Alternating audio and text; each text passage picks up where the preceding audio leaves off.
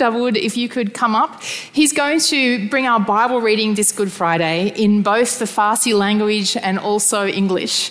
So we get to experience something of the gift of the kingdom of God, where there are many languages and many cultures under God's sovereignty. Thank you so much, Dawood.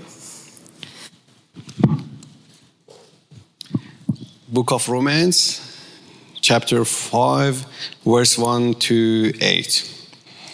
Therefore, since we have been justified, justified through faith, we have peace with God through our Lord Jesus Christ, through whom we have gained access by faith into this grace in which we now which we now stand.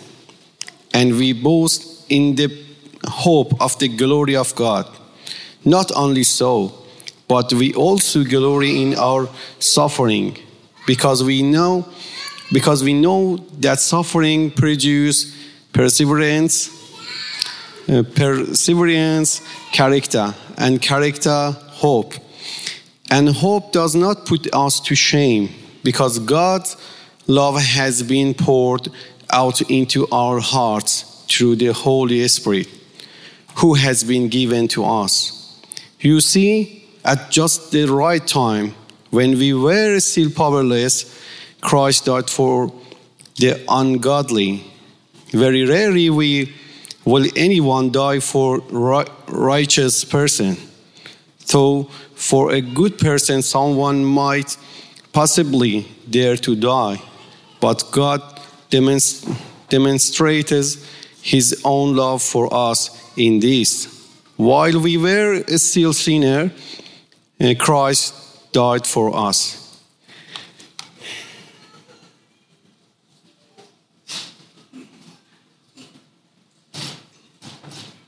And Galatians chapter 5, verse 13 and 14. You, my brothers and sisters, were called to be free, but do not use your freedom to indulge the flesh Rather, serve on one another humbly in love, for the entire law is fulfilled in keeping this one command love your neighbor as yourself.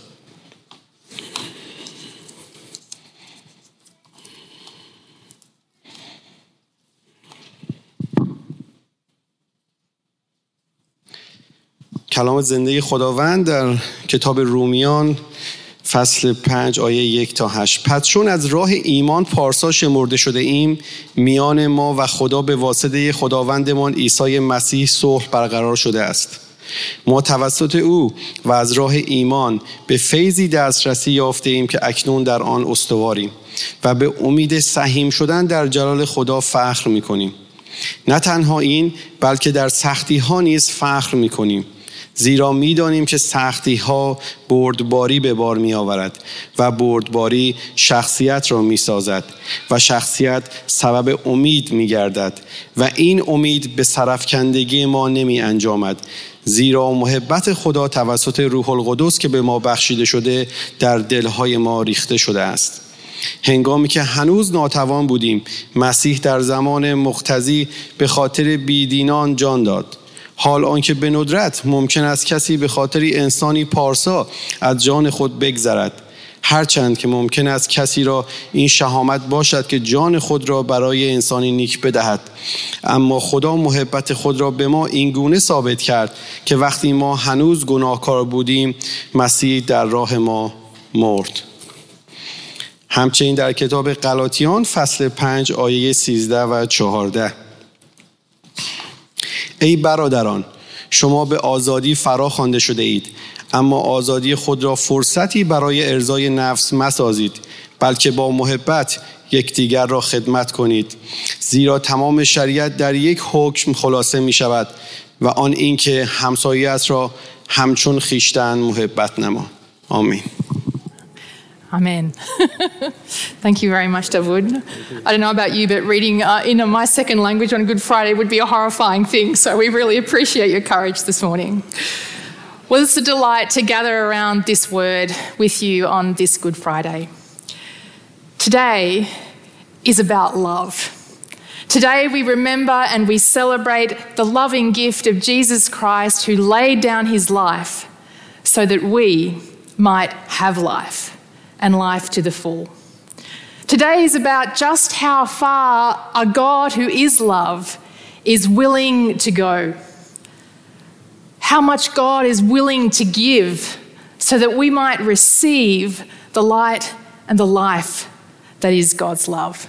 Today is about the power of this love, the power that it has to transform us and to change us, to overcome suffering and death. Giving and receiving. Receiving and giving. These, these are the dynamics of Easter. These are the dynamics at the heart of the Christian faith. After the bread had been broken and after they'd drunk from the cup, Jesus and the disciples take a walk in the Garden of Gethsemane, just a kilometre outside of the walls of Jerusalem on the Mount of Olives. And you can just imagine what the disciples talked about in frankly accusatory tones, speculations and suggestions about who exactly was going to be the betrayer that Jesus had just told them was amongst them over dinner. Most of them, I think, must have been feeling pretty smug at this point, pointing the finger at the disciple they liked least, drawing up old grievances, casting blame, using the opportunity to kind of lightly stick the boot in. But when they arrive at the garden, Jesus turns and he says to them, All of you will become deserters. All of you will become deserters. Deserters is the same word that Jesus used when he told his disciples that famous parable of the sower. He said that the seeds that are sown onto rocky ground are like people without roots.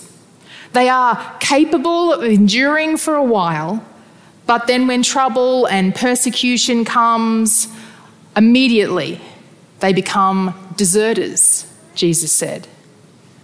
And now, some serious trouble and some deep opposition marches towards them in the garden. And Jesus' closest friends, he turns to them and he says, Guys, you are seriously lacking depth. You're not going to be able to endure what's coming. All of you will fall away. Now, Peter, of course, his pride is offended at this suggestion that he would be the one to desert Jesus.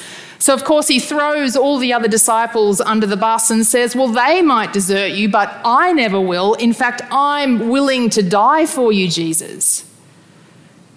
But Jesus knows that not only will Peter desert him, but he will go further, denying that he even knows him three times. Jesus leaves most of the disciples on the outer edge of the garden, but he takes Peter, James, and John with him deeper into the garden's darkness.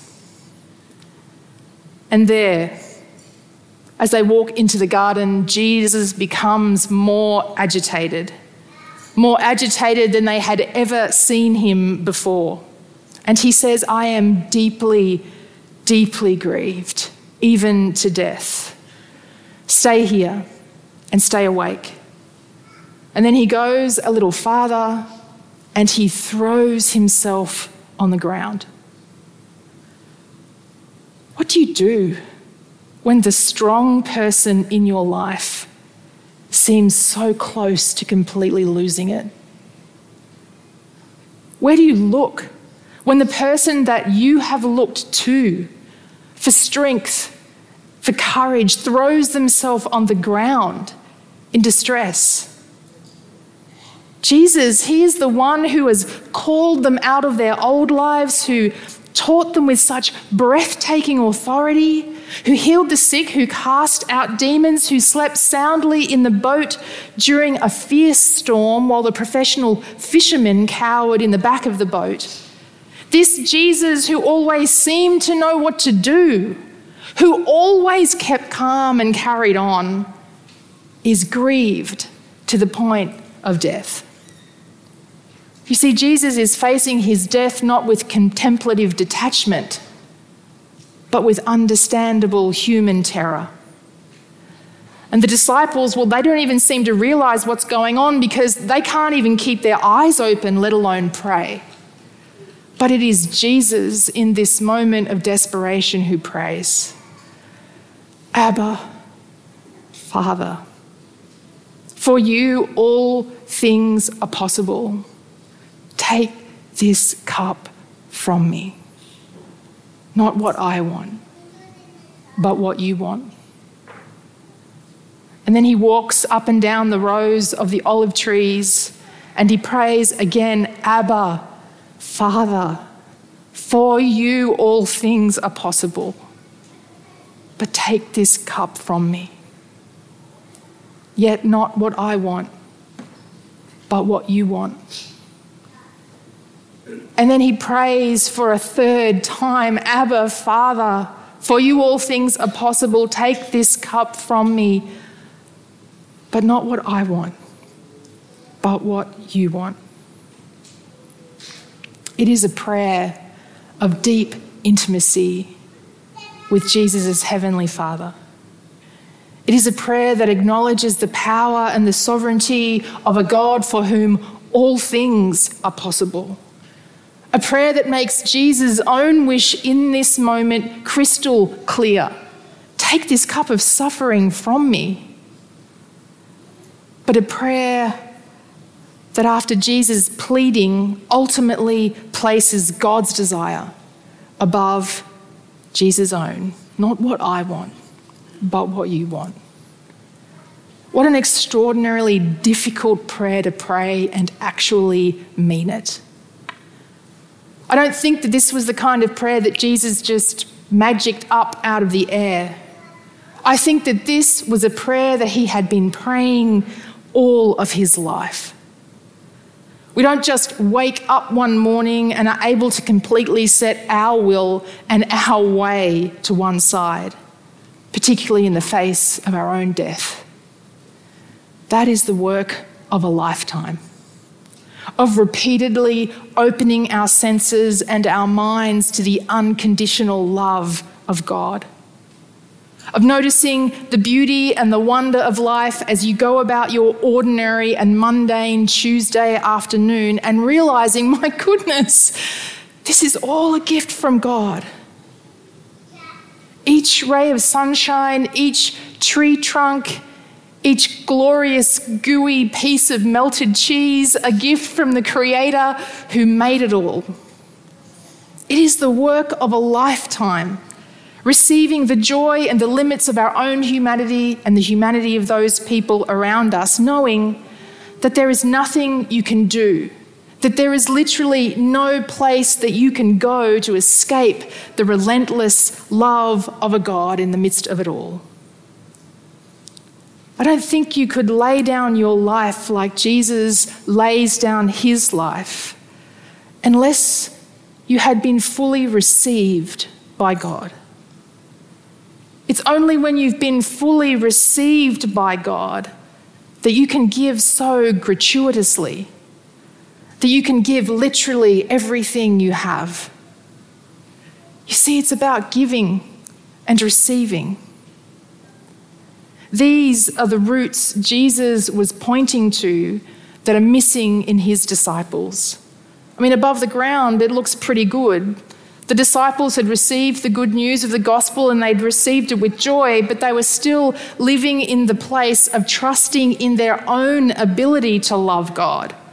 Still trying to pull their socks up and do the best they could at loving God because, well, gee, God's great and He deserves it, don't you know? Still focused on growing green leaves so they could wave them at God and say, Look at me, God, see how much I love you? But Jesus, Jesus was totally focused on abandoning himself into the love of God. You see, every time Jesus went up to the mountains at night to pray, all night long, he wasn't singing love songs to God. He was listening to God sing love songs over him. can you hear this morning the love song that God is singing over you on this Good Friday? Can you hear it? Can you receive it? What makes this story in Gethsemane so incredibly powerful is the reality that it could have gone either way. Jesus could have called down a battalion of heavenly hosts and everything could have been different. Of course, you and I have the luxury of knowing how it turned out in the end. But if we allow ourselves to enter into the tension of the drama for a moment, we can see that this prayer that Jesus prayed is the moment when Jesus is making the decision in real time to move forward, to give his life as a ransom for many. And he is able to make that decision because he has grown the deepest of roots. His life was rooted and established in the fertile soil of God's unconditional love from the very beginning. You see, if you are grounded in God's love, it is safe. It is safe for you to give yourself utterly and completely to the service of others. And this, this is the freedom that we've been given through Christ the freedom to love wholeheartedly, gratuitously, and with abandon, knowing that we are rooted and established in the unconditional love of God. I mean, so what if the plant of our lives gets pruned to the ground? So what if the tree gives so many blooms that it blooms itself out? Don't you know that plants regenerate from the roots? Plants regenerate from their roots.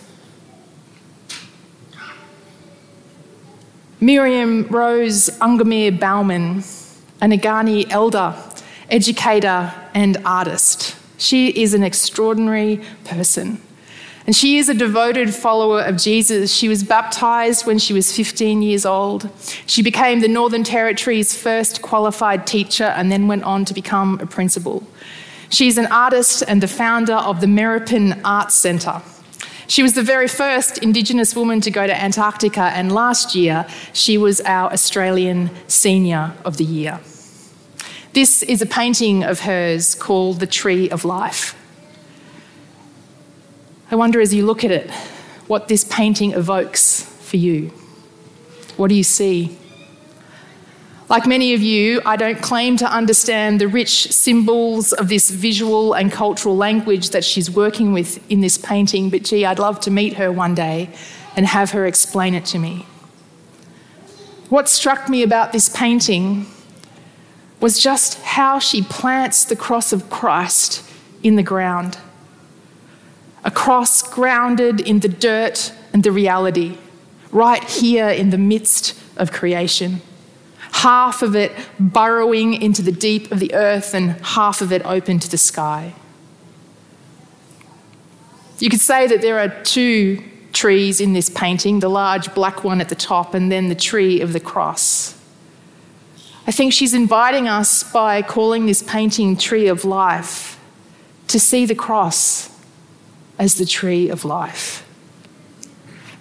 If we relate this painting back to the story of Gethsemane, this is a picture of what the disciples who Jesus said lacked depth eventually come to look like after Jesus' death and resurrection and the journey that they take through deep suffering and pain.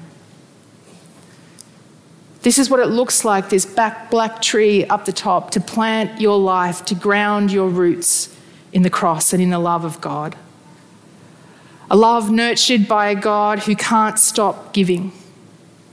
The disciples and us grow into these beautiful large trees that in turn give shelter, give shade, give nourishment to a parched and dry land. You see, today we remember and we celebrate the loving gift of Jesus Christ who laid down his life so that we might have life and life to the full. Today is about how far God is willing to go, how much God is willing to give so that we might receive the light and the life of God's love.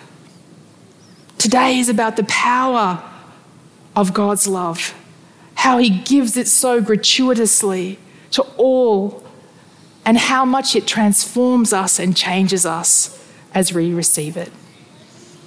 It's about what's happening, what happens in you and, what, and me when we receive this gracious love that this gracious God gives.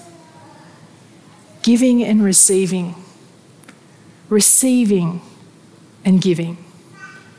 These are the dynamics of Easter. These are the dynamics of the Christian faith. And I want to invite you into these dynamics this morning. As the worship team comes, um, we're going to say a prayer together. And I wonder if you might just open your hearts and your mind to receive from God what it is He's inviting you to receive this Easter. What He might be inviting you to give this Easter. And then um, the band is going to play, and we're going to sing that beautiful song, How Deep the Father's Love for Us. Let's pray together.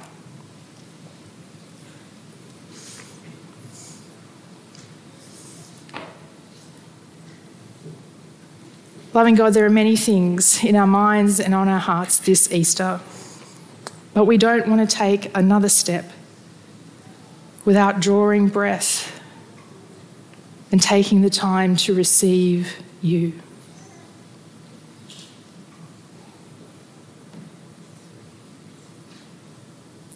We receive your love poured out on the cross of Christ this morning. We receive the untold grace and forgiveness. We receive your peace, the way in which we can have peace with you and with everyone around us. God, this isn't a moment to boast in our capacity to produce loving thoughts towards you. This is a moment to humble ourselves and to receive all that you long to pour into our lives hope and healing, wholeness, forgiveness and freedom. God, it is only your love that truly has the power to redeem. And so we open ourselves to receive your love in these moments.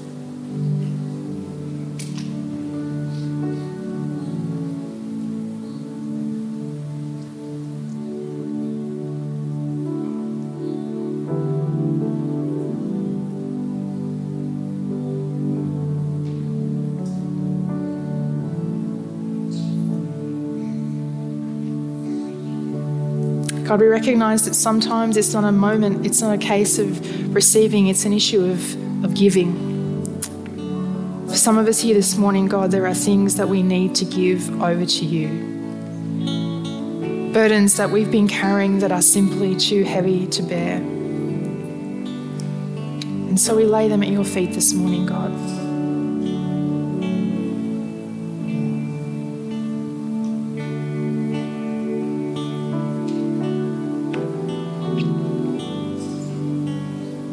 God, we thank you that you see us this morning, that you know the numbers of the hairs on our head. Such is your extraordinary care for us.